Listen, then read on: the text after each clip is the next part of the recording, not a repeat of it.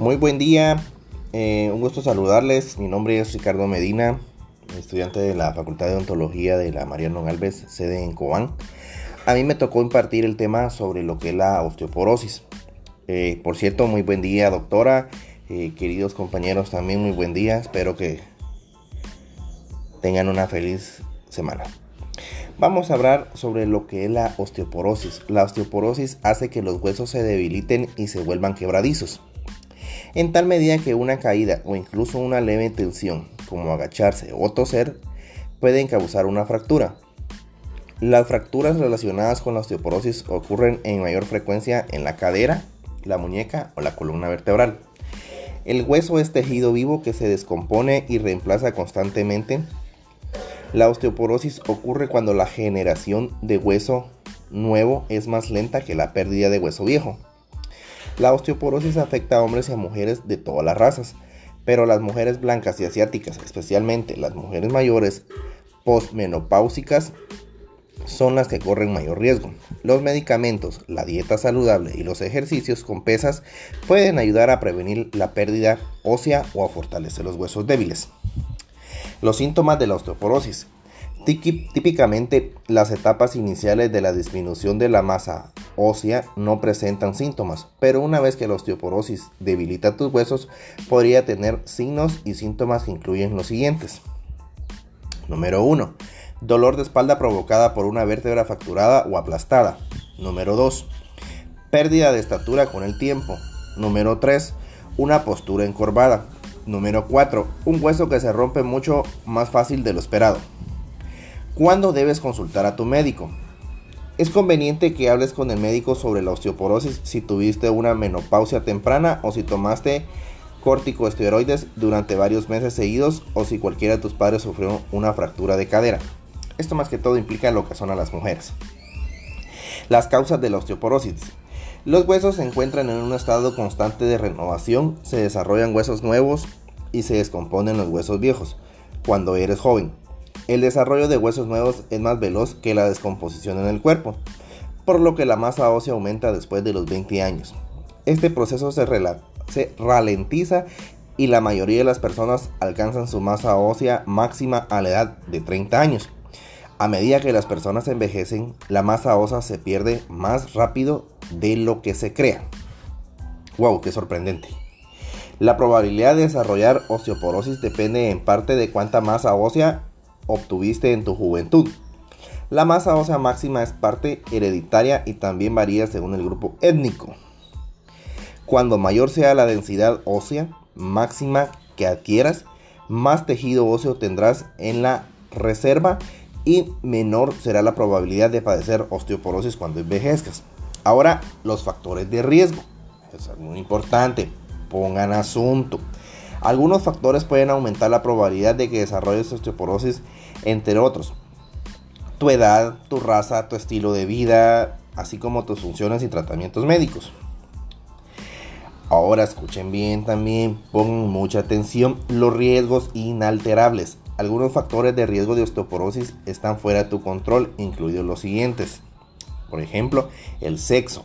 Las mujeres son mucho más propensas a desarrollar osteoporosis que los hombres. Uy, la edad también, cuando mayor sea tu edad, mayor será el riesgo de osteoporosis.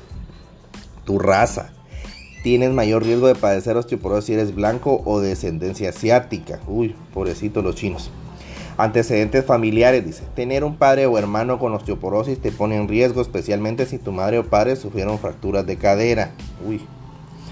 También el tamaño del cuerpo, o sea que los que somos altos podemos padecer también osteoporosis. Los hombres y las mujeres que tienen estructuras corporales pequeñas tienden a correr un riesgo más alto debido a que podrían tener menos masa ósea para utilizar a medida que envejecen. También los niveles hormonales, como por ejemplo las hormonas sexuales, los niveles bajos de hormonas sexuales tienden a debilitar los huesos. La reducción de los niveles de estrógeno en las mujeres menopáusicas es uno de los mayores factores de riesgo para la osteoporosis. Los hombres tienen una reducción gradual en los niveles de testosterona a medida que envejecen. Los tratamientos contra el cáncer de próstata que reducen los niveles de testosterona en los hombres y los tratamientos contra el cáncer de mama que reducen los niveles de estrógeno en las mujeres tienen probabilidad de acelerar la pérdida ósea. El problema de la tiroides también es otro problema que podemos ver sobre relacionado sobre lo que es la osteoporosis.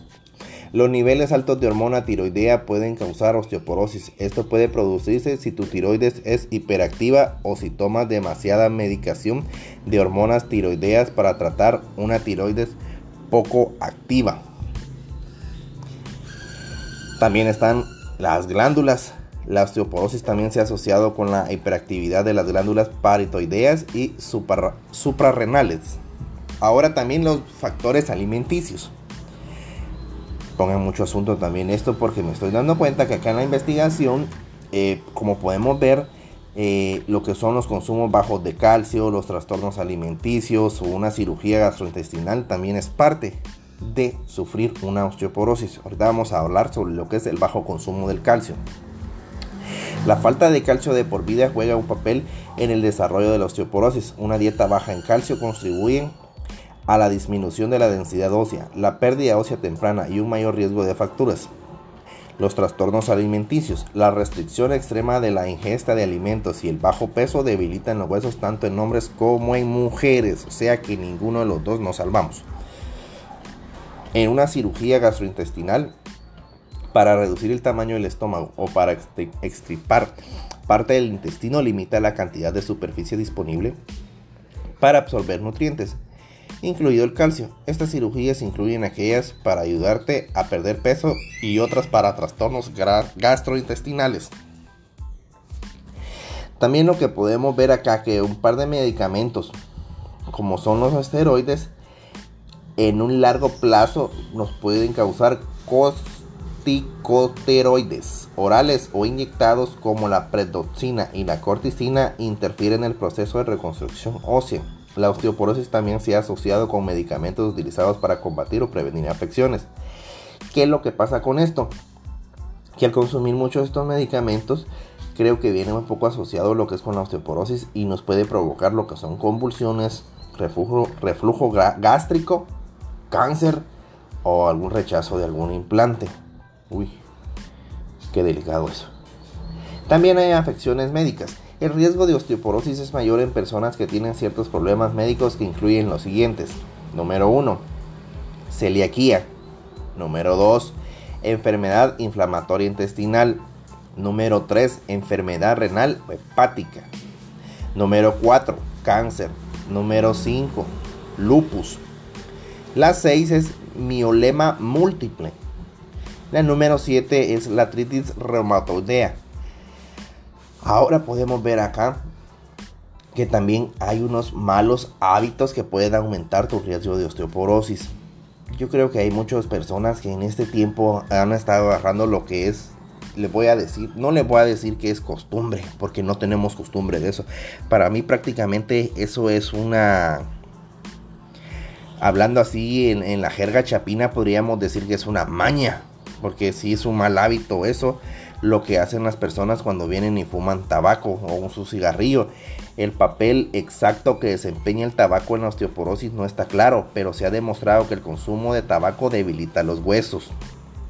Eso es muy importante también a las personas que, que fuman, ¿verdad? Más que todo en jóvenes que nos estamos dando cuenta ahorita en puro siglo XXI que ellos como dicen, ah, yo sí me, me, echo mi cigarro de vez en cuando. Más no saben que cada vez que lo están haciendo van debilitando sus huesos. También la otra, esta sí es tradición, porque como dicen, van, si no hay cervecita, no hay, ¿qué? No, no podemos encontrar lo que es ambiente, como dicen, pero eso es una excusa. Porque el consumo del alcohol también aumenta el riesgo de la osteoporosis. Por eso, chicos, no consuman alcohol, no consuman alcohol, no den oportunidad al tabaco también en su cuerpo. También las otras personas que son sedentarias, que pasan mucho tiempo sentadas, tienen un mayor riesgo de presentar osteoporosis. O sea que nadie nos salvamos, siempre tenemos que ser unas personas muy activas. Cualquier ejercicio con pesas y actividades que promuevan el equilibrio y la buena postura son beneficios para los huesos. Pero caminar, correr, saltar, bailar, ahí sí, ve, ahí sí ya vamos bien. y levantar pesas parecen ser particularmente beneficiosas. Ahora las complicaciones con la osteoporosis. Las fracturas óseas, particularmente en la columna vertebral o la cadera, son las complicaciones más graves de la osteoporosis. Las fracturas de cadera a menudo son causadas por una caída y pueden derivar en una discapacidad e incluso un mayor riesgo de muerte dentro del primer año después de la lesión. En algunos casos, las fracturas de la columna vertebral pueden ocurrir aunque no te hayas caído. Los huesos que componen la columna vertebral pueden debilitarse hasta el punto de contraerse lo cual puede ocasionar dolor de espalda, pérdida de estatura y una postura encorvada hacia adelante. La prevención de la osteoporosis. La buena nutrición y el ejercicio regular son, esenciales para mantener los huesos sanos durante toda la vida. Por ejemplo, la proteína no es uno de los componentes básicos del hueso.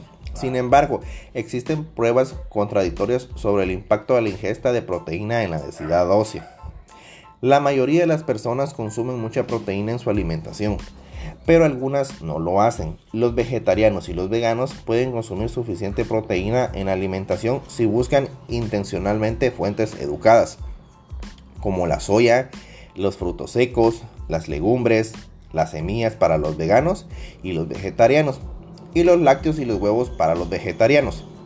Los adultos mayores podrían comer menos proteínas por varias razones, si consideras que no estás consumiendo suficiente proteína, pregúntale a tu médico si la complementación es una opción. Ahí sí ya es criterio de cada quien.